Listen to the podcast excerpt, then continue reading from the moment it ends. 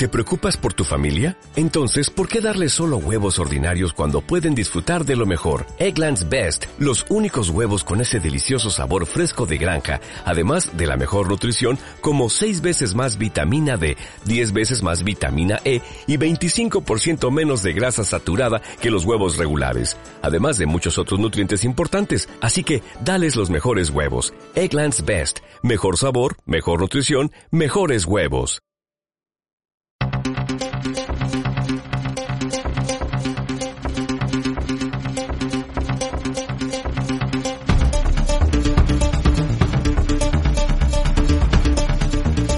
Demos caña con Jesús Murciego.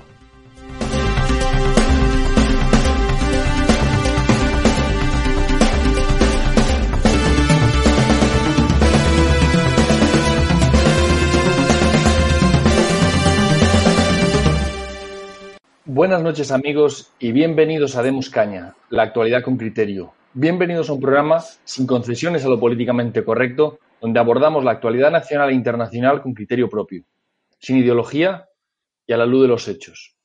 Aquí nos atrevemos con temas que no dejan indiferente a nadie, donde otros siguen la propaganda oficial del gobierno o de los grandes intereses extranjeros de los que hoy hablaremos, aquí analizamos la realidad en base a los hechos sin prejuicios ideológicos de ningún tipo.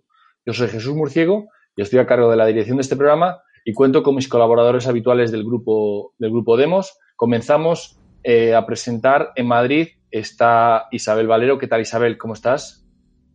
Hola, encantada de estar aquí una semana más. Pues sí, y nosotros que ya te has hecho, ya te has hecho eh, muy habitual, casi, todo, casi todos los programas. En Cartagena de Indias tenemos a Vicente Ferrer. ¿Qué tal, Vicente? ¿Cómo estás? ¿Qué tal, amigos? Aquí desde el Caribe, Cartagena de Indias. ¿Cómo estáis? Y en Canarias tendremos en breve a Pedro Gallego eh, y que entrará a lo largo del programa. Eh, vamos a hablar hoy eh, de toda la actualidad que ha venido muy cargada y vamos a analizar en profundidad uno de los temas, eh, lo que está pasando en el foro de Davos, pero queremos traer especial atención a lo que ha hecho Vox esta semana. Vox que al final se ha alineado con el régimen, el, estado de partidos, el partido dominante del Estado, el PSOE, que vive a costa de subvenciones, da subvenciones a sus votantes, eh, los ERES, todo tipo de prebendas y también él mismo eh, tiene su cliente, tiene su red cli- clientelar hacia arriba, que es en Europa, coge subvenciones de la Unión Europea y, en eso está, en eso está. Justo en esta semana que nos hemos enterado del escándalo de las vacunas, lo mal que se ha negociado, la comisaria europea Ursula von der Leyen, que está en, el, está la cuerda floja, en España no nos hemos enterado, por supuesto, pero eh, en Europa se han, se han quemado mucho cuando han salido todos los detalles de un contrato secreto que había hecho AstraZeneca con la Comisión Europea, que le adelantaba 300, le adelantaba una millonada por las vacunas y AstraZeneca pues al final no ha, ha- cogido el dinero, dice que ya, ya las entregará. Horrible la gestión, lo cual eh, puede hacer que lleguemos a vacunarnos eh, dependiendo de la vacuna rusa. Que Rusia, una vez más, salve a la socialdemocracia europea sería casi un, casi un chiste. Pero, pero puede pasar, porque es que ni Francia tiene una vacuna propia, Reino Unido, su vacuna eh, eh, priorizan a su país y, y ya está. Y es que en Europa no hay las, las vacunas, la vacuna española está en pañales todavía y las demás vacunas pues, pues también. Es terrible, pero la filtración que se, que se dio en Europa y que provocó tal escándalo, en España ya nos habíamos enterado. No es noticia en España. Hace tres meses el gobierno Illa, o sea, el gobierno mm, de Sánchez, eh, encabezado por el ministro eh, de Sanidad, el ministro Illa, de- des- desveló todos los secretos de un contrato privado y secreto. Menos mal que no se han enterado fuera y no le han puesto una demanda al gobierno español, porque la inoperancia de este gobierno, la, la, la, incapacidad de, hacer nada bien, es que son torpes incapaces ni siquiera de respetar un contrato. ¿no? Ya te digo de saber algo de sanidad, que no tienen ni idea, o incluso saber de qué va esto de la pandemia, que tampoco tienen ni idea. Pero es que ni siquiera de contrato, ni, ni de firmar un papel, ni de cumplir lo firmado. Es que la inutilidad del ministro Illa es tan palmaria, tan palmaria, que ahora va a Cataluña y lo triste es que tiene un aura de protegido por la prensa oficial, parece que es el, españolista casi en Cataluña, y cuando lo que tiene, y lo dice él, es un modelo de Estado federal. Y para poner un Estado federal donde hay un Estado unitario, hay que derrubar ese Estado. O sea, lo que quieren los socialistas es derrubar el Estado. A ver si nos vamos enterando de quiénes son los enemigos del Estado, aparte de enemigos de la nación, porque obviamente con esto de las nacionalidades y el derecho a decidir y las naciones, las nacionalidades casi son un brindis al sol, pero las naciones que decía Iceta, el líder de los socialistas catalanes, que había ocho naciones en España y hasta las contaba, eso va en contra de la nación española, de la unidad y la integridad territorial, que es algo que no se puede dejar pasar y como aquí nadie se entera de nada, nadie le ha salido al paso y nadie está en contra de ese modelo federal. Y ese modelo federal va ganando hegemonía en la sociedad. A la gente le suena bien lo de federal. En lugar de decir, para, para, para, que esto es destruir España. No, no, federal. Bien, ¿no? Bien. ¿Cómo ha ido la, la gestión de la pandemia en las comunidades autónomas? Cada uno por sí mismo. No ha habido ni un paciente que haya podido en la primera ola ser trasladado a otra, a otra comunidad autónoma, cuando en Europa pasaban trenes de Francia a Alemania con pacientes, venga hombre, vaya escándalo vaya escándalo que son las comunidades autónomas que, además de gestionar mal y ser responsables de la catástrofe sanitaria, son la ruina. Y nos están arruinando cada vez más y más. Un 15%, entre un 10 y un 15% de nuestro PIB se nos va cada, cada año por el fregadero para pagar a esas, esos AIFAs autonómicas, esos virreyes que quieren vivir a, cuerpo de rey a costa de la riqueza de España. Esa, así se nos está yendo la riqueza y no en otras cosas y no en gasto social, que estamos cortos. Pero el plan del PSOE es, como decía, traer dinero de Europa. Ya lo pagará alguien. Estos 130.000 millones que nos van a dar, se nos quedan deuda, los van a pagar nuestros nietos. Van a, tener España hundida y encadenada, una deuda perpetua. Pero al PSOE le encanta eso, bueno, bueno, bueno. Siguen las directrices de los organismos europeos e internacionales, de los que hablaremos ahora, que tan contentos están. De hecho, veis a, veis a, Pedro Sánchez con su pin de la Agenda 2030, de la que hablaremos ahora también. Están encantados eh, con esto, es, su, sistema, su régimen.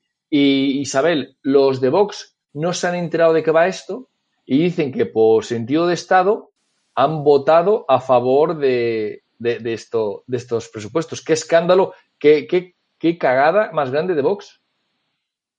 Bueno, cagada o ellos están mirando mm, por sus intereses. Ellos eh, forman parte de ya del Estado y ellos están mirando por, por ello. Lo, peor de todo esto es que eh, mienten a sus, a sus militantes, ¿no? A sus fanáticos militantes, porque lo que hicieron al apoyar este Real Decreto que días antes eh, Espinosa de los, de los Monteros estaba diciendo que eso sirve para regar a la mayor red clientelar, no sé si dijo de Europa o no sé lo que dijo, eh, pues días después, con esta, con esta abstención, eh, da luz verde a, que esto se lleve a cabo en el Parlamento y eh, se tramite como, como un proyecto de ley. La excusa que han dado es porque dicen que los españoles necesitan ese dinero, pero si hace tres días estabais criticando que ese dinero no iban a llegar a los españoles, eh, cómo, eh, vais a, cómo vais a resolver eso, porque eh, luego han dicho, todo esto con excusas, que eh, introducirían enmiendas. Bueno, hemos tenido también el escándalo de, que han omitido el, informe del Consejo de Estado, a lo que Sánchez ha respondido que, el Consejo de Estado solo le eh, da informes al, Gobierno y no, y no al Congreso, y que eh, Europa les ha dado el visto bueno y no es necesario ese informe. con lo cual, cual. Sí, eh, así lo ha dicho, eh, tal cual. Pero es que en el Parlamento, eh, a ver, los, partidos políticos querían ese informe para la introducción de enmiendas, pero Vox la excusa que ha dado es que una vez que eso pase a proyecto de ley en el Parlamento, se introducirá esas enmiendas para, que, para que se aprueben, ¿no? Para un mayor control de ese dinero.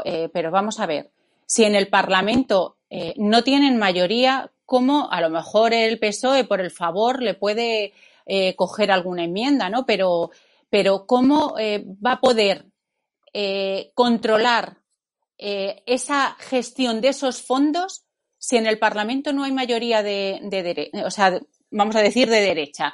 Porque si hubiese mayoría de derechas estarían gobernando, porque es un sistema que no gana el que gana las elecciones, sino el que más eh, eh, gente puede agrupar, más partidos pueden agrupar para, para estar ahí. O sea, con lo cual eh, es, es una tomadura de pelo lo que ha hecho a sus militantes excusas y lo que podemos ver es que siguen en la senda del régimen, vamos a decir, aunque suena muy antiguo, pero es que es verdad, es que forma parte del régimen del 78, es que forma parte de este sistema constitucional que tenemos. Es que es más de lo mismo, es que es eh, el mismo perro pero con distinto collar, eh, que hacen una oposición al principio que podía ser un poco más, que incluso podía, podías estar de acuerdo, pero estamos viendo como, como una vez que están en las autonomías y ya no hay eh, ya no hay ninguna, ya no se, ya no se les oye eso de vamos a eh, eliminar el, Estado autonómico. Ahora sí. Ahora, por ejemplo, en Cataluña se han sacado esa bandera, pero en Andalucía la guardan. Eh, o sea, es que siguen las mismas pautas de todos los partidos. Y lo que han hecho con el tema de la abstención, la verdad que Sánchez tiene muchísima suerte porque eh, le, sobran, le sobran apoyos. Eh, aparte mm, de que esos fondos, según el decreto, quien los va a controlar va a ser el, gobierno. Eh, no hay ningún organismo ni ninguna comisión técnica que, que exterior que controle eso, con lo cual dejará a las comunidades autónomas un poco que lo darán de golpe y ahí es donde, claro, se van a pegar todos, pues ahí tenemos a Esquerra, a todos los, partidos independentistas, que ahí, es, ahí está la verdadera lucha, ¿no? Para, para coger esos fondos y ahí yo creo que es donde quiere pescar algo vos, ¿no? En la parte autonómica, que es donde quiere, quiere, quiere pescar algo. Claro, porque no nos olvidemos, el dinero se reparte y dices para las autonomías, para el gobierno. No, no, no, este, el gobierno al final cae en los amigos, en, las redes clientelares del PSOE, de socios. Este dinero que es de, que sale de los bolsillos de todos los trabajadores va directo a las manos de los amigos del gobierno. Es un sistema de clientelar que siempre engordan los mismos, las mismas empresas eh, cercanas al gobierno, cercanas a los nacionalismos, siempre son los mismos y este dinero es una condena para Europa. Eh, o sea, es una condena de Europa para España. Es el sometimiento de España, de nuevo, como dijo Pedro Sánchez, es que lo dijo tal cual. Ya nos han dado el visto bueno de Europa, le faltó decir que son los que mandan, ¿eh? porque ya lo que diga el Parlamento español, ¿qué más da? ¿A quién le importa?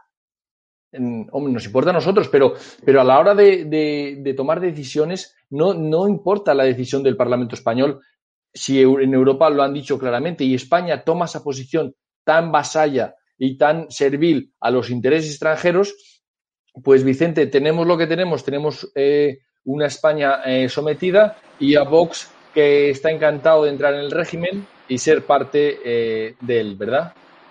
No, es que además, o sea, dependía, si hubiese votado en contra, no hubiese podido ser aprobado. O sea, es increíble, ha sido decisivo su voto. Entonces, eh, realmente, y si se quería hacer una oposición real, pues bueno, que yo sepa, Vox es, con el PP votaron en contra de la investidura. Entonces, ¿para qué se vota en contra de la investidura, no? Tendría más sentido en un supuesto eh, eh, sistema parlamentario, que no lo es, es un, es un falso sistema parlamentario, es una partidocracia en realidad, como sabemos, pero bueno, siguiendo el formalismo parlamentario, lo lógico es, fíjate, hasta dejar, vamos a darle eh, carta no, no blanca, pero dejar que se constituya un gobierno por eso de la estabilidad y después tratar de tirarla abajo. Casi sería lo lógico mm, asumiendo una lógica parlamentaria, por ejemplo. No, dijeron no y tenían con, mucho, con mucha razón al gobierno social comunista y dijeron a la investidura y los presupuestos generales, por supuesto. Pero cuando llega un momento decisivo, que es el que de verdad va, va a poder aplicar como una pisonadora eh, la agenda totalmente Mm, aparte de globalista eh, ideológica para cambiar, para destrozar las instituciones naturales de la sociedad, resulta que ahí sí que le da luz verde. sigue la luz verde, que es la gasolina, la energía con la que van a poder hacer eso. Sin eso estarían perdidos el gobierno. Entonces, precisamente ellos han sido la, palanca que ha posibilitado que el gobierno tenga eso y además porque saben, en el fondo, como bien apuntado ya Isabel, que, bueno, en, en Vox sí que hay gente, pues como Espinosa Los Monteros, que tiene cierta experiencia de, en, gestión privada internacional, en temas internacionales, y sabe que, que, la cuestión técnica va a ser fundamental. De hecho, eh, hay una carencia extrema de capacidad técnica en España desde los últimos años, por razones obvias, para ejecutar los, los proyectos y los presupuestos. Entonces, eh, yo mismo puedo dar fe de ello. En nuestra firma internacional y tal, hemos conseguido y conseguido algunos clientes dentro de la misma península, en España, precisamente porque estaban perdiendo algunos municipios, el 60, el 70% dejaban de poder ejecutar porque no saben hacer, ni siquiera hay funcionarios a mano, ni hay gente de la confianza. En la comunidad valenciana, que es totalmente ideologizada, por ejemplo, hay desde municipios a, provincias y toda la que están rechazando, o sea, prefieren perder eh, posibilidades de presupuestos de aplicar, de ejecutar, con tal de que no, si no es capaz de hacer los suyos. Entonces, en esa lógica, saben que si eh, técnicamente se mueven, pueden mm, hacer viable y ejecutar un montón de dinero, que, es, una barbaridad. Se ha aprobado más de 40.000 millones, una, salvajada para el tema de, desarrollo sostenible. Entonces, eh, para ellos es vital y han tomado la, decisión de tratar de financiarse enormemente porque saben que pueden tener cierta capacidad técnica, tal vez, incluso más que el mismo gobierno central, a lo mejor, para dar vía eh, dar viabilidad a un montón de, fondos ¿no? de, Bruselas. Cosa que el gobierno, pues bueno, va a tratar de hacer y, y veréis cómo gran parte van a tener una imposibilidad enorme de, que se puedan ejecutar. Imposibilidad enorme, porque técnicamente eh, han destrozado tanto las altas, los altos niveles funcionariales y sobre todo a nivel convirtiendo cargos y responsabilidades y direcciones que antes eran de funcionarios de carrera y que ahora cada vez para tener más personal y más gente de los suyos han ido ocupando con puestos, convirtiendo en puestos políticos que, van a ser viables. Muchos, mucho de ese gran dinero no va a poder ejecutarse, les va a costar muchísimo. ¿no? Y ahí está la clave. Van, van a tratar de pillar lo que sea, de, de qué es lo único que tienen, mm, y precisamente en previsión de que no van a conseguir mucho, van a tener que subir los impuestos aún más. Y, y, en esa línea está, no les importa, realmente no tienen un proyecto ni de país, ni saben, ni posiblemente ni quieren ni, ni saberlo lo que es. No ya digo Vox, digo sobre todo el gobierno central, ¿no? Y están dispuestos a lo que sea. Pedro Sánchez tiene muy claro cuál es su futuro, es agarrarse a esa agenda 2030 y la fórmula que quieren, pues como aquel que dice, apañaros, no, dadme una fórmula y yo la, concedo, lo que tú quieras, pero dadme una viabilidad para que parezca un Estado-nación por fuera de España, eh, aunque sea lo que sea por dentro, y, que tengamos excusa para canalizar fondos eh, internacionales. Entonces, están en esa lógica y no en otra, ¿no? Y, Vox, por supuesto, participa de eso. No, no, no, solo fondos internacionales, sino también fondos nacionales, que los presupuestos generales del Estado son el caladero donde pescan esta gente miles y miles de millones, 400 mil millones anuales, que entregan a sus amigos. Y si no es para sus amigos, no se entregan. Si se queda por hacer un puente porque no lo puede ejecutar el cuñado del, del presidente regional de turno, no se ejecuta se pierde el dinero como han consentido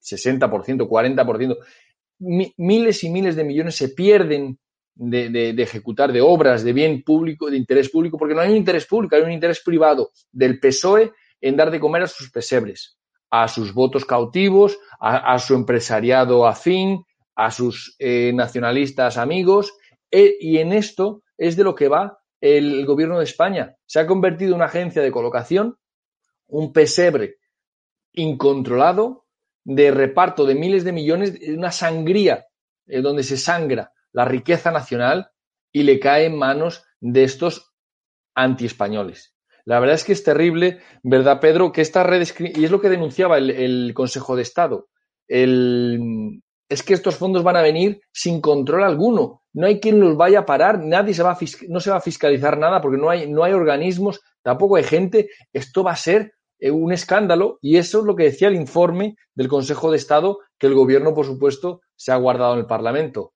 ¿No, Pedro? Sí, bueno, eh, lo, sorprendente es que además, eh, bueno, las cantidades son, vamos, inconmensurables, salvo para estos partidos del Estado que sabrán muy bien cómo dilapidarlas. creo que son le corresponden a España de los 750.000 millones, unos 140.000 millones que, la, que se repartirán en unos seis años, de los cuales la mitad en transferencias directas no se tienen que devolver. Eh, aquí sí que mm, sí yo debo rescatar, eh, eh, me parece de, mm, totalmente de justicia intelectual rescatar la teoría eh, austriaca, que si ya el, Estado, más un Estado partidocrático como el que tenemos, ¿cómo puede decidir, aun teniendo la mejor voluntad del mundo, que sabemos que no es así, que es simplemente el pesebre o el caladero donde se va a repartir eh, y a dilapidar ese dinero, pero supongamos que tuvieran la mejor voluntad del mundo, ¿cómo iban ellos a decidir o a saber cuáles eran los intereses de todos aquellos empresarios y ciudadanos a la hora de tener relaciones eh, comerciales. O sea, ellos están decidiendo de manera eh, como si fueran Dios cómo debe ser el mercado y cuál y qué es lo que necesita el mercado y cuáles son los intereses de cada uno.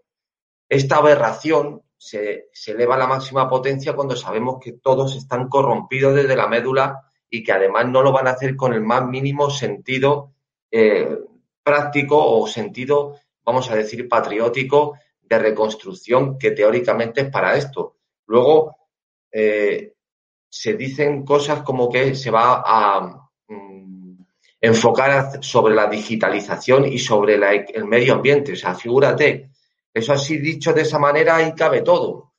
Eh, siempre se ponía, eh, ponía de ejemplo el economista alemán que fue presidente del del Instituto IFO de alemán, Hans Werner Sinn, que todos los planes que hubo, el plan, por ejemplo, el plan Marshall, toda esa inversión que se realizó fue en infraestructuras, en, que el dinero se, empleó en reconstruir Europa realizando infraestructuras. Cuando vino la gran crisis en Europa o en el mundo, pero bueno, en Europa y el, y el, y el Banco Central Europeo se puso a emitir dinero a cascaporro, Ahí lo único que había eran anotaciones contables, emisión de deuda, que no se sabía ni dónde iba el dinero ni dónde estaba de entrada porque no existía.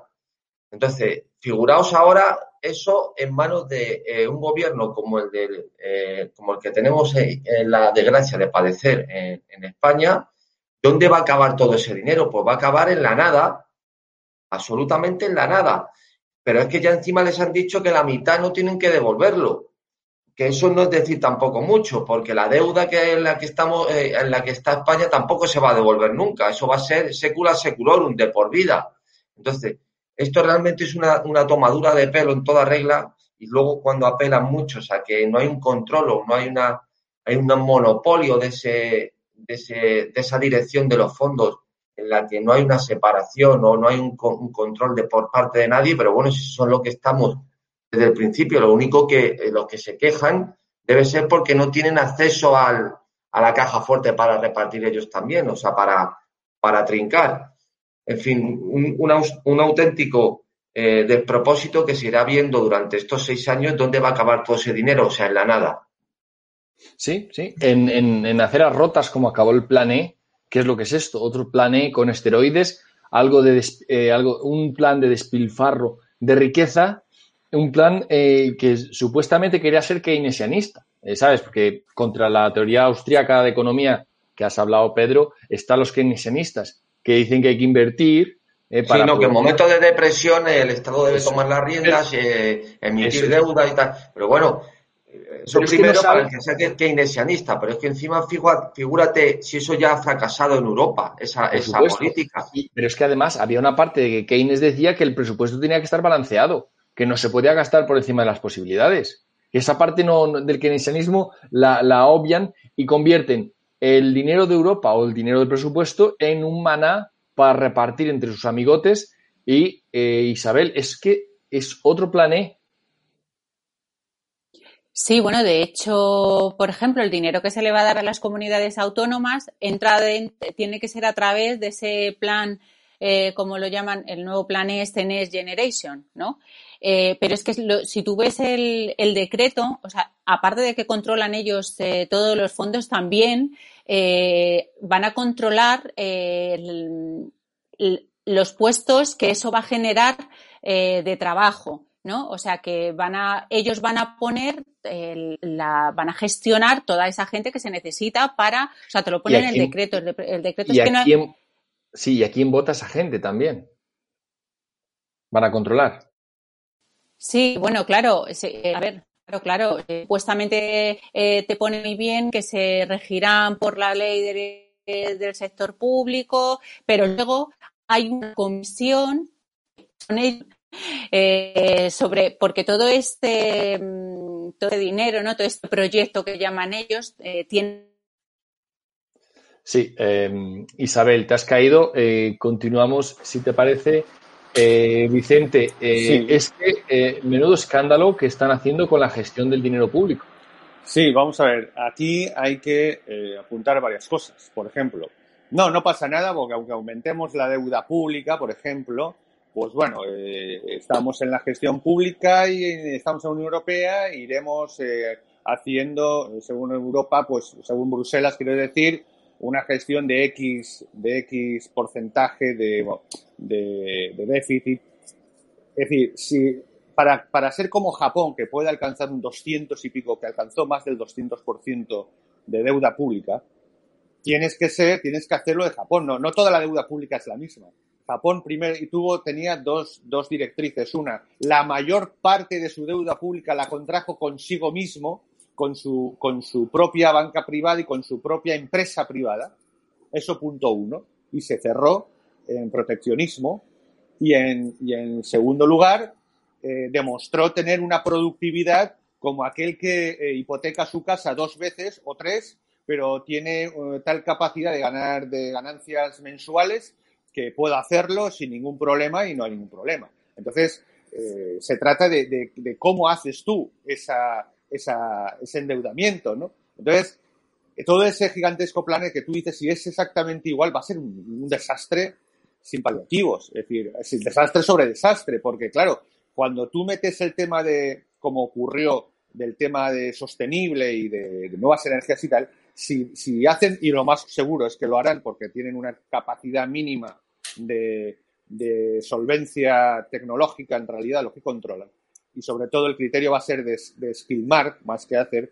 Yo mismo he sido testigo de eso y en los eh, asociados nuestros, el, empresas que sí que eran productivas a la hora de los residuos sólidos o, de, o del agua o la potabilización o de, o de otros temas y se prefirieron, se prefirieron cosas como las placas solares de diferentes formas que lo único que hacen es un gasto gigantesco y además siendo subvencionados precios y de todo, y realmente que no queda un sector productivo después. Entonces, si no hay una productividad posterior, si no, si no se fundamenta una mínima productividad por sí misma, la catástrofe será aún mucho mayor que la del, la del planeo. O sea, lo, lo, que se está viniendo encima es algo realmente serio que puede ser. Sé que vamos diciendo mucho tiempo y tenemos al maestro Centeno que va diciendo y, se va cumpliendo todo. Y parece que, que, España va resistiendo, pero claro, cada vez va peor.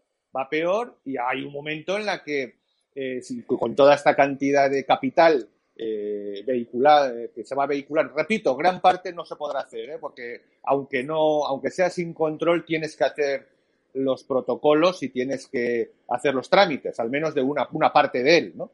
Entonces, parte no se logrará y otra lo que se hará será pillar, como están explicando, un criterio de, tener clientela y eh, tener como sea agarrar parte de la sociedad. Pero es que tienes que hacer un mínimo sector productivo. Si no logras un sector productivo, será una catástrofe con absoluta seguridad. O sea, por una cuestión de matemática, ¿no? Si todavía la matemática existe en el planeta Tierra, ¿no? Que parece a veces la desafían en muchas cosas. Pero, pues, Sí, sí. Conociendo, al, conociendo al PSOE es normal que, esto acabe en desastre, porque eso que decías tú del, de generar un sector productivo es justo lo que lo contrario a lo que ha hecho el PSOE, que destruyó el sector productivo en España por, por petición de Europa, inmoló toda la industria, o toda la, ganadería y gran parte de la industria y otros grandes sectores donde España era una potencia. Eso eh, se lo cargó todo el PSOE, eso es el, tejido productivo que crea el PSOE. La verdad es que es, terrible. Y lo de la productividad, claro, es que no se han enterado de qué es lo de la productividad y que los salarios tienen que ir a la par con la productividad. Eso no, no lo estudiaron los, las clases de economía de la UGT que, llevarían los del PSOE. Y se limitan a hacer promesas verdes, siempre prometiendo que va a ser más ecológico y más tecnológico y más digital. Más, siempre más. Y luego, esta gente que no tiene ni idea de lo que es eh, ni, ni la tecnología ni la naturaleza, obviamente. Pero, Pedro, lo peor es que estos miles de millones, como bien decías, van a generar eh, una deuda perpetua. Y si la deuda ya es una cadena, una deuda perpetua es una cadena perpetua a la que van a encadenar a España eh, los intereses internacionales por los siglos de los siglos.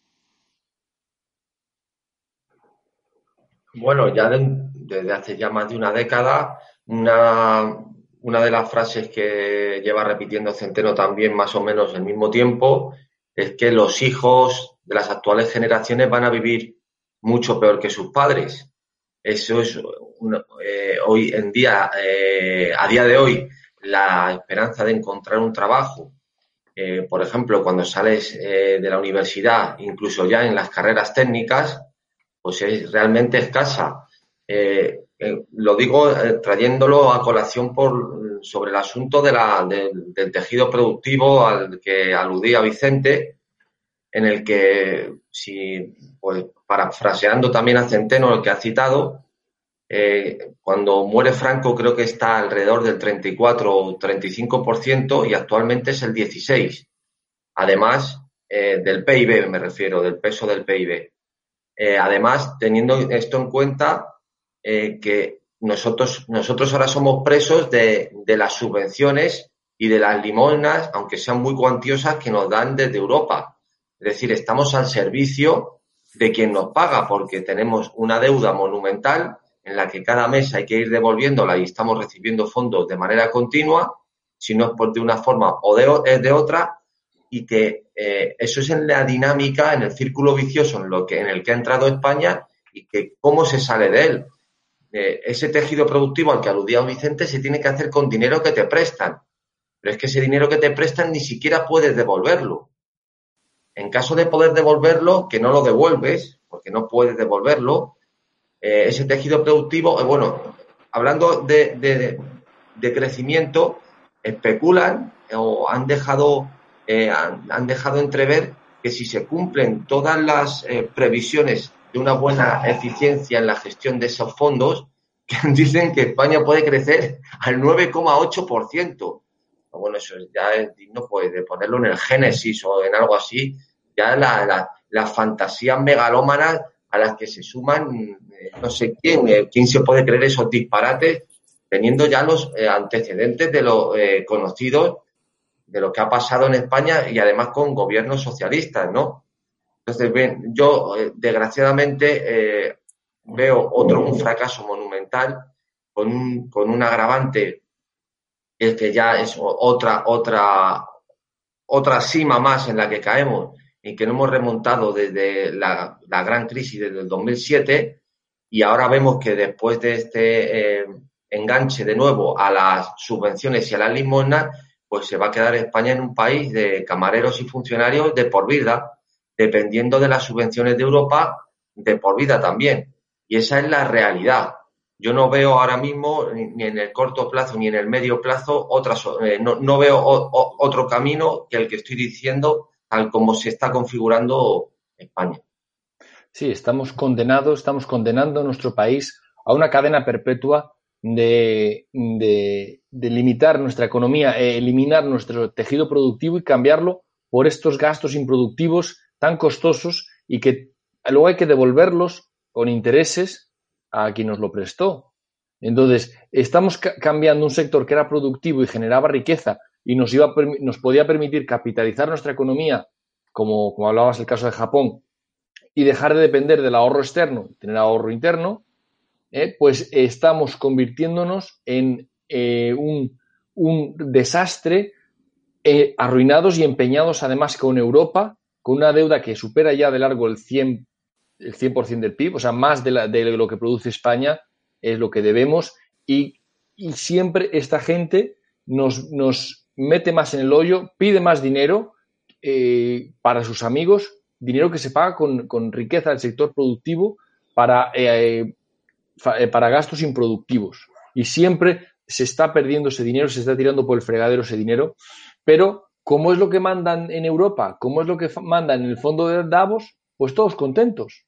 ¿eh? Lo, que le interesa al PSOE no es las necesidades de, los españoles, los intereses, no, no, no, lo que les interesa es seguir, continuar lo que le digan que hay que hacer en, estos grandes foros internacionales, como ahora mencionamos el foro de Davos, porque se está reuniendo esta semana y madre mía, lo que le están poniendo a la agenda globalista eh, pisando a fondo el pedal. Están poniéndole el turbo a la agenda globalista y ahora Isabel, eh, ¿qué, ¿cuál es la novedad del gran reseteo? ¿No vamos a tener casa? ¿No vamos a tener nada? ¿Qué más? ¿Qué futuro pero, distópico nos traen? Pero vamos a ser felices, todos. Eh, ahí eso, eso nos han, nos han dicho que no vamos a tener nada, eh, pero vamos a ser felices. A ver, eh, no nos tenemos que olvidar eh, que hemos tenido hace poco las elecciones norteamericanas y precisamente ¿no? Eh, hemos visto cómo toda esta oligarquía política a nivel global y bueno, las grandes ya lo hemos repetido, las Big Tech, han luchado, o sea, han derribado además a, a, las claras a, a, Trump, ¿no? Porque iba en contra de, pues de todo esto, se salió de organismos internacionales, eh, reivindicaba el, el, Estado-Nación, la identidad, eh, y hemos visto como todo esto, pues eh, a las claras lo han derribado y, además con pruebas y mostrándolo a todo el mundo que había habido un fraude eh, y, y, lo han hecho. Bueno, pues a esto lo unimos, ¿no? Como están pisando el acelerador para que la gente no le dé, no le dé tiempo a, a reaccionar y ellos siguen con, con, con su agenda, con las, eh, lo que llamamos ¿no? las, las bioideologías, que, se, que ya, no, ya no es el, hemos quitado, ¿no? Hemos nos hemos olvidado ya de lo que es el liberalismo, ¿no? Y el marxismo y lo hemos sustituido por las nuevas ideologías, ¿no? Que, eh, que es la ideología de género, la ideología sanitaria y todas esas nuevas ideologías en, la, en las que eh, el hombre, ¿no? La, naturaleza humana eh, se manipula a través de la, de la cultura, ¿no? Y se construyen nuevas identidades. Lo hemos visto como con las, las leyes estas de, de, género, ¿no? Como la que se ha aprobado está el proyecto este que, que, quieran aprobar en España. Y esta es la nueva agenda, ¿no? La que van a crear un, hombre nuevo eh, de una manera eh, artificial eh, y en la que están todos ahí, esa oligarquía y a la que, mm, en este caso, en España, ¿no? Pedro Sánchez quiere pertenecer a esa gran clase de hombres nobles y, ahí estamos. Y eso es realmente lo que interesa eh, a toda esta clase política, ¿no? donde los sistemas políticos tradicionales parece ser que los quieren sustituir y destruir ¿no? por, estos, por este, esta nueva gober, gobernanza, podríamos decir, global en la que unos cuantos nos van a decir cómo eh, no podemos, si no, no podemos tener eh, propiedades, no, no podemos conseguir las cosas por nuestro propio mérito, sino en base eh, a cuotas o a sentirte de una determinada manera, ¿no? Si te quieres cortar el pene, si no te lo quieres cortar, subvencionados, todos subvencionados para todo lo que queramos. Y esta es la agenda mm, que tanto ¿no? denunciaba, denunciaba Trump y que todo unido vemos que, que, avanza muy rápidamente y que no hay ninguna, al final, en los países. Eh, oposición, porque las, po la, las, pocas reacciones que hay eh, se aplastan, ¿no? Se, se censuran y, en eso estamos, ¿no? La única manera de poder eh, cambiar esto, bajo mi, punto de vista, es a través de, la reivindicación de seguir luchando por, esa identidad, por esa identidad nacional y por eh, cambiar los sistemas eh, políticos a sistemas donde podamos controlar eh, a nuestros representantes y podemos y que gobiernen para los ciudadanos, ¿no? Como recuperar el autogobierno y, controlar y controlar ese poder. Así es, controlar los poderes del Estado, de los Estados nacionales, los Estados-nación, lo que quieren disolver estas élites internacionales que, como tú bien decías, eh, se juntan en el foro de Davos, donde Trump no es bienvenido, pero al que le ponen la alfombra roja es a Xi Jinping, al dictador chino, este que prepara esas torturas en su país, lo reciben y da, sienta cátedra, habla al mundo como tiene que ser, un régimen totalitario, un régimen simplemente porque tiene mucho dinero. Es terrible el mundo al que vamos, donde dices que vamos a ser feliz. Me, me recordaba la novela de Aldous Huxley, Un mundo feliz, que, porque siempre, últimamente hablamos de, las de un futuro distópico de, con la tecnología, el terror, que es 1984, pero mm, el gran hermano que te vigila, ¿no? Eh, siempre lo tenemos con las Big Tech, pero es que otra de las distopías posibles es la de Aldous Huxley, que es la de que todos seremos felices y si hace falta, pues nos tomamos la pastillita y todos seremos felices a la fuerza. Y pobre del día que no te la tomes, que no vas a ser feliz. Eh, es, muy triste, pero es el futuro que, nos quieren traer eh, estas élites internacionales. Y Vicente, en España siempre hemos querido ser más papistas que el Papa y ahora no iban a ser, no iban a ser menos, ¿verdad? Sí, pues correcto, ¿no? llevamos de mucho cosmopaletismo ya desde hace siglos, pero bueno, eh, este, estamos en, el, en, lo más extremo, ¿no? En la vanguardia de, de, ponerlos a la orden. Ya decía Zapatero aquello a la primera, a la primera, y luego hicimos el ridículo porque esa constitución cayó con el sentido común de los franceses, por ejemplo, que, decía Zapatero, decía Zapatero que no hacía falta ni leerla. Viniendo de Europa, ya es todo bueno. efectivamente.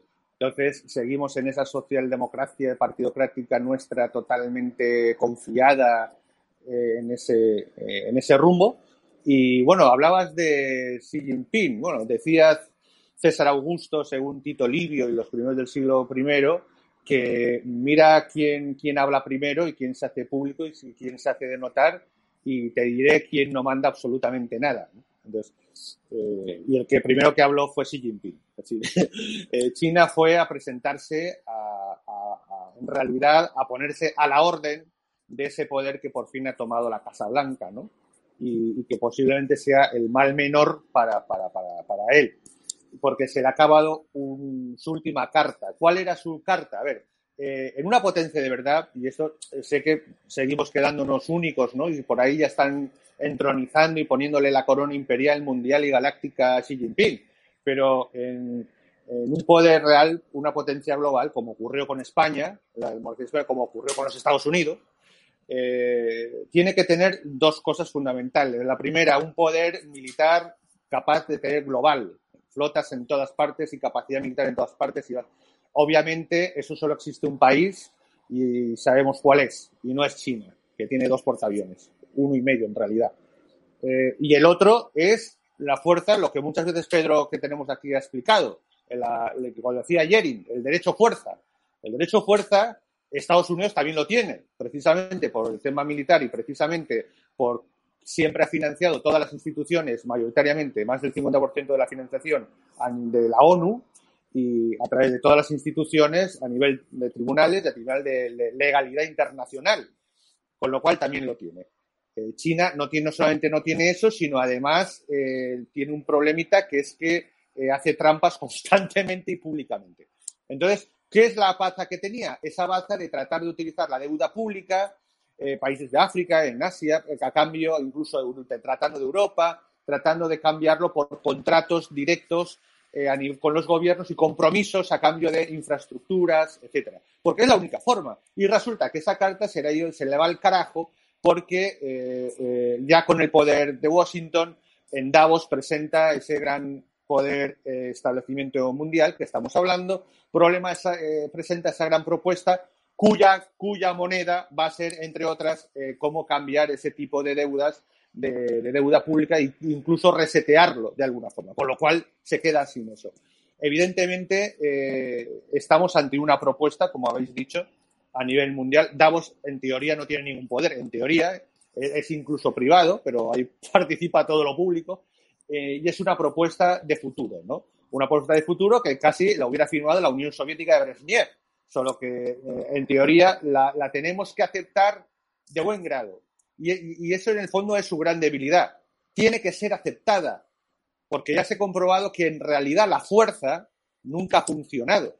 Entonces tiene que ser aceptada eh, por las sociedades eh, jurídicamente, legalmente, políticamente, internacionalmente, etcétera, etcétera. Entonces nos quieren convencer, ¿no? Como tú dices, que tenemos que tomar voluntariamente la capsulita eh, verde. Entonces, nunca mejor dicho lo de verde.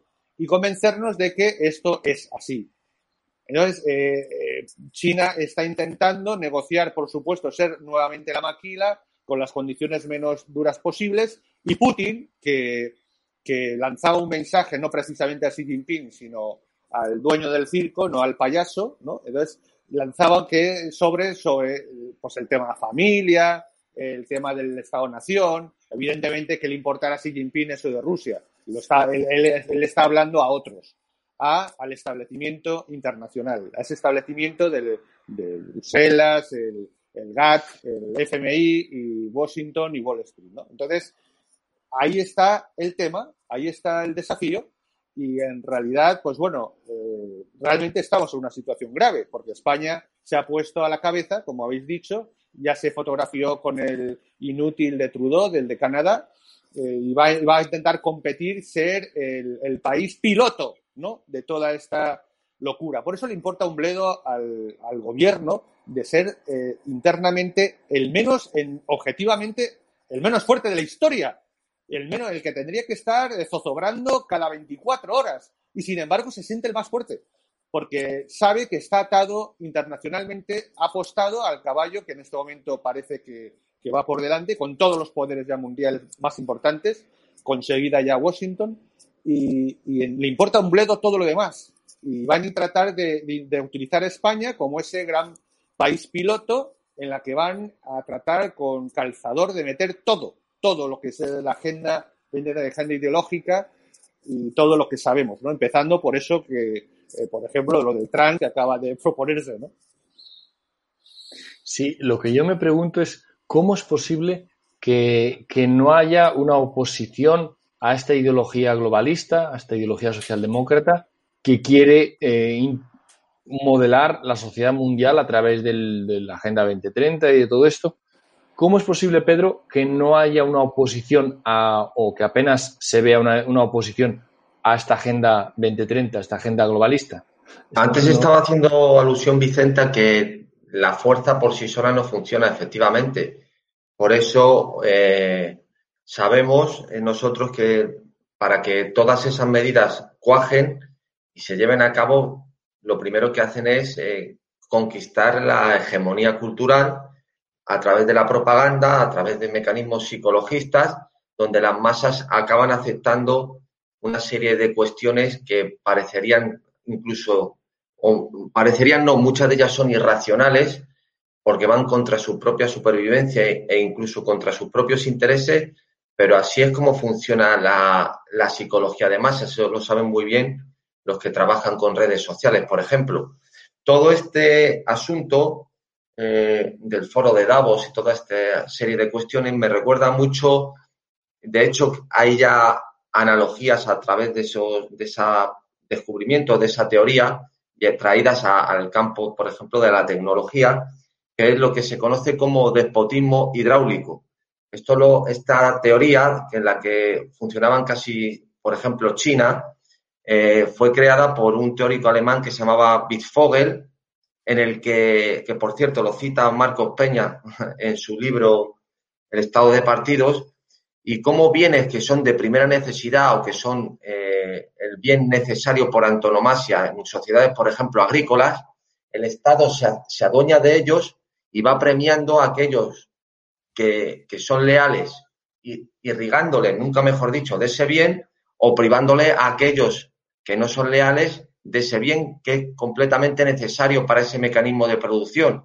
Este, esto lo podemos ver, por ejemplo, con el tema de la tecnología o con el tema de ciertos bienes que son fundamentales o los medios de comunicación.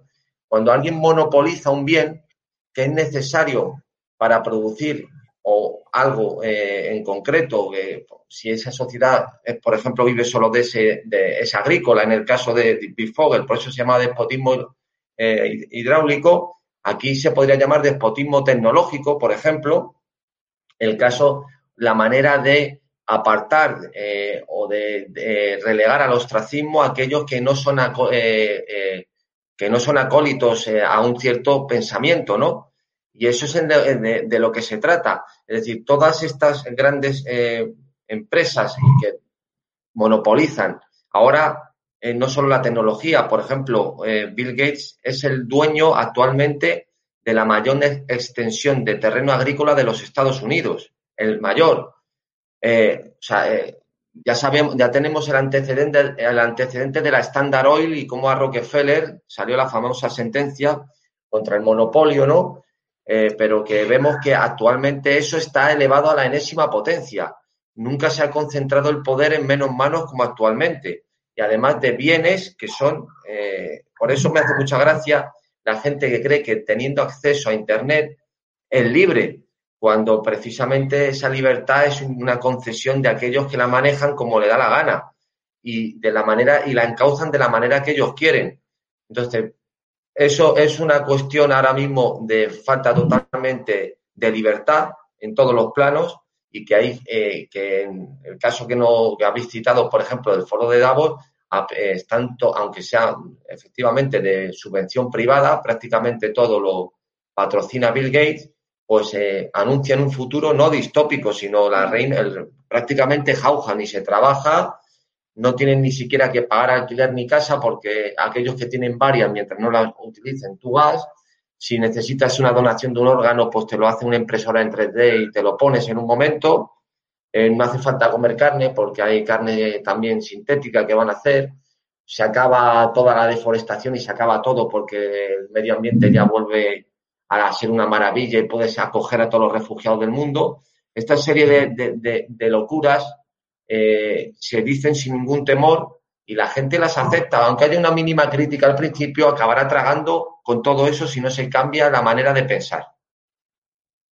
Sí, la verdad es que, Isabel, la gente no se opone a esto, no hay una oposición en la calle. Este mensaje de estos mensajes que ha dicho Pedro están calando en la sociedad y mucho, eh, yo diría que la mayoría lo apoyan. Eh, sí, lo que decía es que es una penetración en base al, al sentimiento, ¿no? O sea, lo que hacen es, pues son estrategias y lo que hemos dicho culturales y, al final, pues eh, vemos que todo esto son lobbies eh, ecologistas o funciona todo así, lo que es una manipulación, ¿no? De, de, como ha dicho Pedro, no vamos a trabajar, vamos a tener casa, vamos, eh, porque mm, quien la tenga, pues vamos a entrar. Lo hemos visto, bueno, es que lo vemos todos los días eh, con las propuestas que hace Pablo Iglesias. O sea, o sea, lo vemos todo eh, con ese tipo de propuestas que venden pues un mundo, un mundo feliz, lo que hemos estado hablando del mérito ya no hace falta, no hace falta el esfuerzo,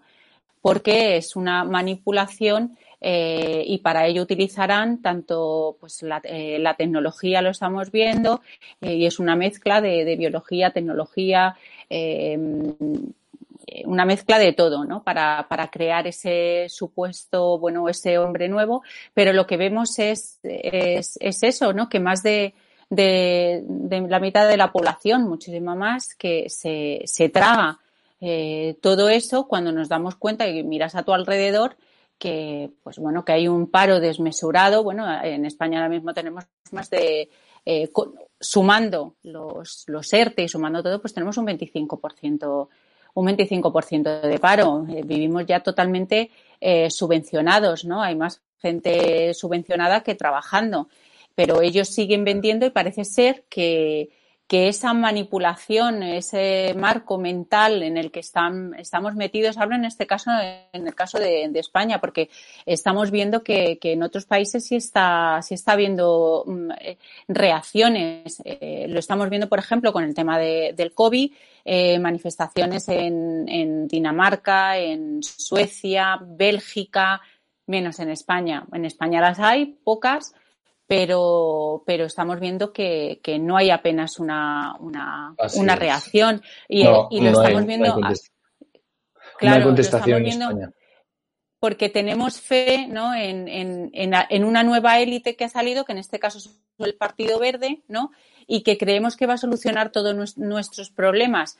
Y seguimos diciendo, si no cambiamos eh, los sistemas, eh, el sistema político que tenemos hacia para controlar el poder, para elegir al representante, es que es la base eh, todo esto que estamos hablando, mientras no controlemos a esta élite que nos está gobernando, que, que, son cuatro, pero que nos tienen como nos tienen, que nos están coartando la, la, la libertad de, ya no de, de, de, expresión, es que es la libertad de pensamiento, que es muchísimo, muchísimo peor y que nos tienen atados por, por todos los lados. Eh, eh, en Internet, lo que estamos hablando, que parece que, que somos muy libres y ahora mismo está, estoy intentando buscar una noticia, antes metía unas palabras clave y te salían, bueno, pues no, no hay rastro de, de, ello, ¿no? Pues, eh, eh, o sea, es una mm, libertad que es, eh, que es ficticia, ¿no?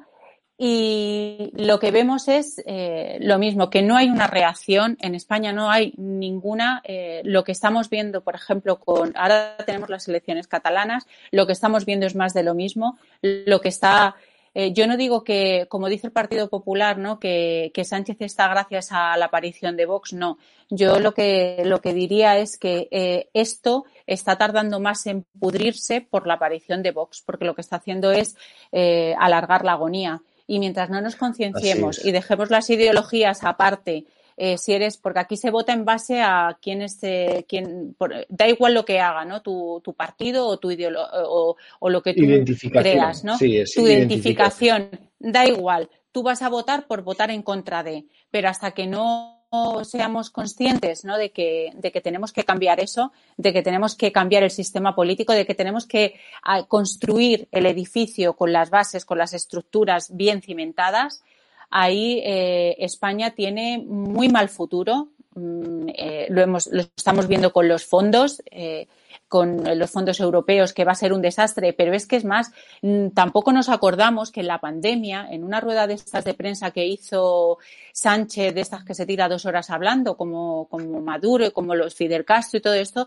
dijo que estaba muy preocupado Sí, sí, que estaba muy preocupado por, por, los, bueno, por los niños que no podían salir, pero que tenían que ser conscientes de una cosa, que esos niños y los hijos de esos niños iban a tener que, pagar eh, eh, la deuda que iba a crear España con esta pandemia porque eh, las necesidades nos iban a tener que endeudarnos. O sea, que es que este tío ya te lo dice, cada vez que habla, como se dice, sube el pan, o sea, ya te está advirtiendo, pues, por ejemplo, el tema de la deuda.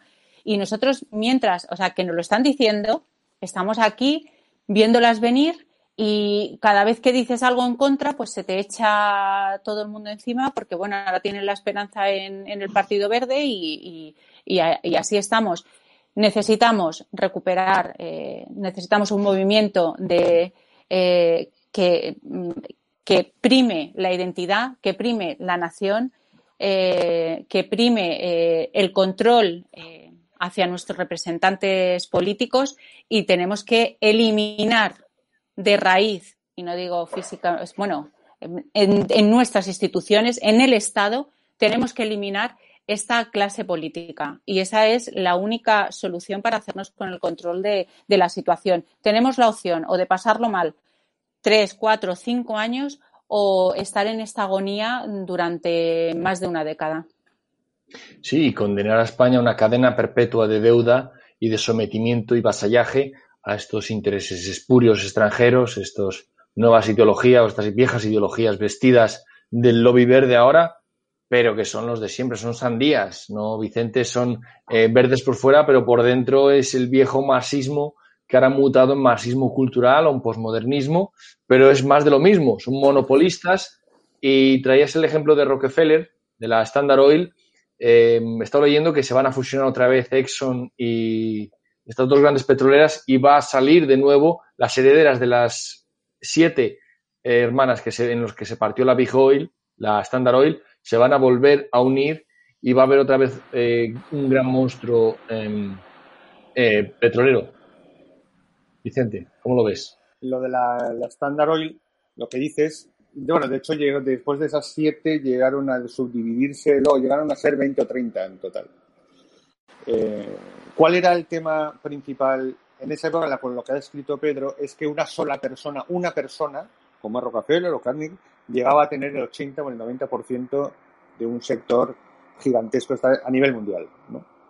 Bien, ahora no estamos en eso, pero ahora lo que, lo que se está haciendo es una, es una corporación, una coordinación entre corporaciones. Entonces, eh, realmente mm, es cierto que es un poco el, el, fondo de lo que se estaba comentando, se está subvirtiendo aquella gran, aquel gran fallo judicial que fue la sentencia del Supremo estadounidense en 1911. ¿no? Es decir, realmente se está dejando que se ahora, para, se supone, imagino, que optimizarlo, reunifiquen compañías, empresas, grandes corporaciones, mm, ya no para que una persona en concreto tenga un control real, directo entre esa persona y el poder que genera, sino para que la maquinaria, la maquinaria que está funcionando, eh, pueda ser más viable para concentrar capitales y pueda ser viable eh, todo el programa del que estamos hablando.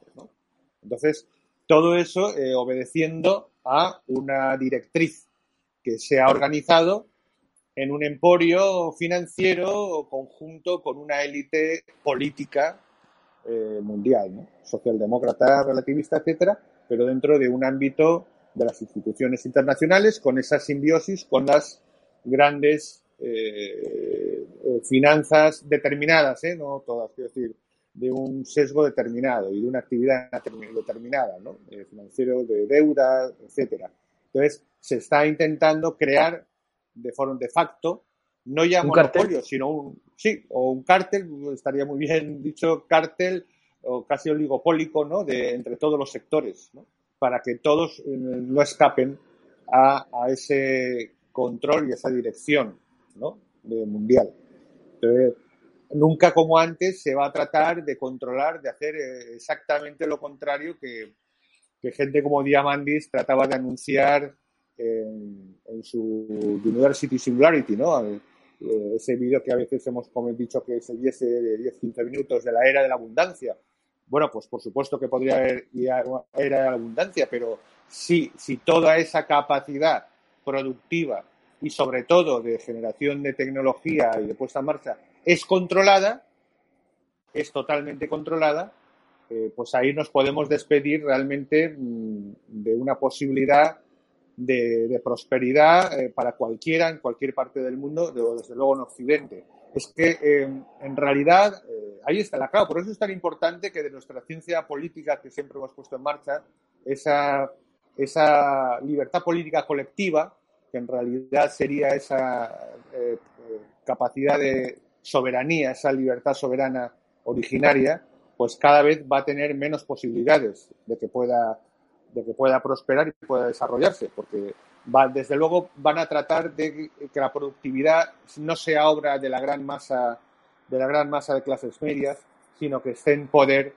un poder eh, financista mundial totalmente orquestado desde poderes, élites políticas y financieras eh, eh, ensambladas, imbricadas en esas instituciones internacionales. Es un auténtico desafío no necesariamente tiene que triunfar y desde luego si triunfa mm, eh, es contra toda, toda ley natural de las mismas historias de las sociedades humanas, pero, pero vamos a ver, vamos a ver qué, qué va a pasar, eh, cómo se, si realmente hay alguna fuerza que responda a eso, que se niegue, o los mismos hechos ¿no? Eh, naturales van a, van, a hacer, van a hacer que eso no sea posible.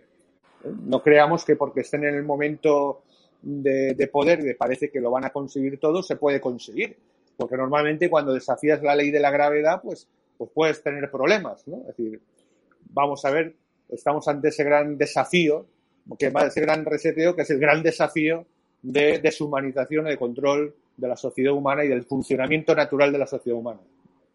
Sí, de deshumanización de las sociedades mundiales. Porque al final estos oligopolios financieros responden a, oligopolios políticos. Lo que hablabas de la falta de libertad política. Esto es la clave. La, en, la clave está en la, disponibilidad de recursos. Con el ejemplo que ponías, Pedro, antes de las, las em, despotismo hídrico o hidráulico, es que es en, la gestión de los recursos productivos, eh, ahí está la clave. Y la promesa de la tecnología era que con, un ordenador podías hacerlo casi todo, pero es que al final eh, eso no es cierto porque te hace aún más dependiente de, lo que te da el recurso, del que te da Internet. Y con lo cual, en vez de liberar al ser humano de la esclavitud del trabajo o de tener que trabajar, lo que hace es que te esclaviza más a tener que trabajar eh, para conseguir más recursos porque todo es más caro. La verdad es que em, esta, esta tecnología usada, acaparada por esta élite, se puede poner muy en contra, como en el caso chino, ¿verdad, Pedro? Sí, bueno, eh, eh, ya tenemos ejemplos en otros países como manejando esos recursos. En el caso de China, por ejemplo, vemos como, igual que ponía el ejemplo este hombre Bitfogel con despotismo hidráulico, con la tecnología hacen lo mismo, con Internet, con todo igual, con todos los recursos eh, tecnológicos. Y yo lo que quería en este último apartado eh, eh, abundar un poco es eh, cómo de un tiempo a esta parte, sobre todo después de toda la fase más grave de la pandemia, el confinamiento, aunque luego vengan, esperemos que no, situaciones todavía más, vamos a decir, que nos aíslen más todavía de la sociedad, se ha producido un efecto en la gente de mayor introspección. La gente, no, me, no quiero decir con esto que es que estén leyendo a Kant ni estén reflexionando sobre, como hizo, o escribiendo como hizo Cervantes preso en Argel. Me, refiero a que se ha inhibido a las personas a la hora de tomar eh, eh, medidas y de, de moverse hacia la acción. Esto, claro, esto es una maravilla desde el punto de vista del manejo de, y encima a través de, la tecnología, que ya no hace falta que salgas a ningún sitio, para manejar a las grandes masas porque se vuelven totalmente mucho más dóciles, mucho más fáciles de manejar porque ya ni siquiera se manifiestan. Entonces, creo que eh, hacia donde tiende todo, sobre todo en las cuestiones de ideologías como el medio ambiente, toda esta serie de cuestiones, es de inhibir un poco el espíritu crítico y de la acción de todas de las masas para que de alguna manera sean todavía muchísimo más fáciles de manejar. Y, hoy en día la gente, pues es muy, muy sencillo eh, canalizar esas ansias de relacionarse socialmente, porque se ha comprobado que no es solo prohibiéndole incluso, que ya muchos ni salían, pero que eh, prohibiéndole cualquier tipo de, de eh, circulación horaria, sino que ya a través de una pantalla de un ordenador, pues los puedes tener encerraditos en casa inoculándoles el veneno que te dé la gana, que sabes que se lo van a tragar. Entonces, bueno, creo que las sociedades actualmente son más dóciles que en, ninguna época histórica, eh, con el agravante de creerse todavía más inteligentes o más capaces por tener acceso a información, que eso no tiene nada que ver con el conocimiento. Y eso es un futuro eh, que vemos que lo estamos ya, que es un presente en marcha, que no, que no, no está por llegar, sino que ya se está viviendo y que necesita, desde luego, mover esos cimientos de una manera crítica para destruirlos. Porque si no, eh, es lo, primero que debe conquistarse, ya sabemos que es la hegemonía cultural. Y eso es lo, eh, lo que antecede a cualquier cambio político. Así es, pues eh, ese es nuestro objetivo y en eso estamos. Y siempre con el objetivo de cambiar las reglas del juego para conseguir de verdad eh, un, sistema que nos represente y que, que separe poderes y que los intereses de los ciudadanos sean lo primero. Pues nuestro tiempo se acaba aquí. Gracias, Isabel, por haber estado aquí una vez más con nosotros. Gracias a ti por invitarme y seguir recordando siempre nuestra campaña de diputado de distrito. Así es, la campaña que tiene el grupo Demos del diputado de distrito. Eh, haremos una presentación en dos semanas. Eh, os mantendremos informados eh, en el grupo de otra ley electoral. Vicente, gracias por haber estado ahí una vez más desde Cartagena de Indias. Gracias a ti, Jesús, por la invitación y por tener la suerte de estar con, Isabel, con Pedro y, por supuesto, a, César, que está ahí en padre de mando, está haciendo lo que puede. Y, nada, hasta la próxima y un abrazo. Pues sí, gracias también a César. Y Pedro, un gusto tenerte otra vez de vuelta con nosotros. Un abrazo a todos. Pues eh, a nuestra audiencia, gracias por haber estado ahí una vez más. Eh, esperamos vuestros comentarios, dadle al like si os ha gustado y nos vemos la próxima semana. Hasta entonces, un saludo para todos.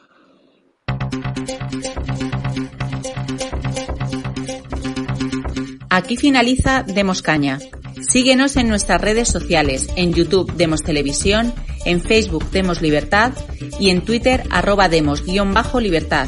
Asociate a Demos. Más información en www.demoslibertad.com.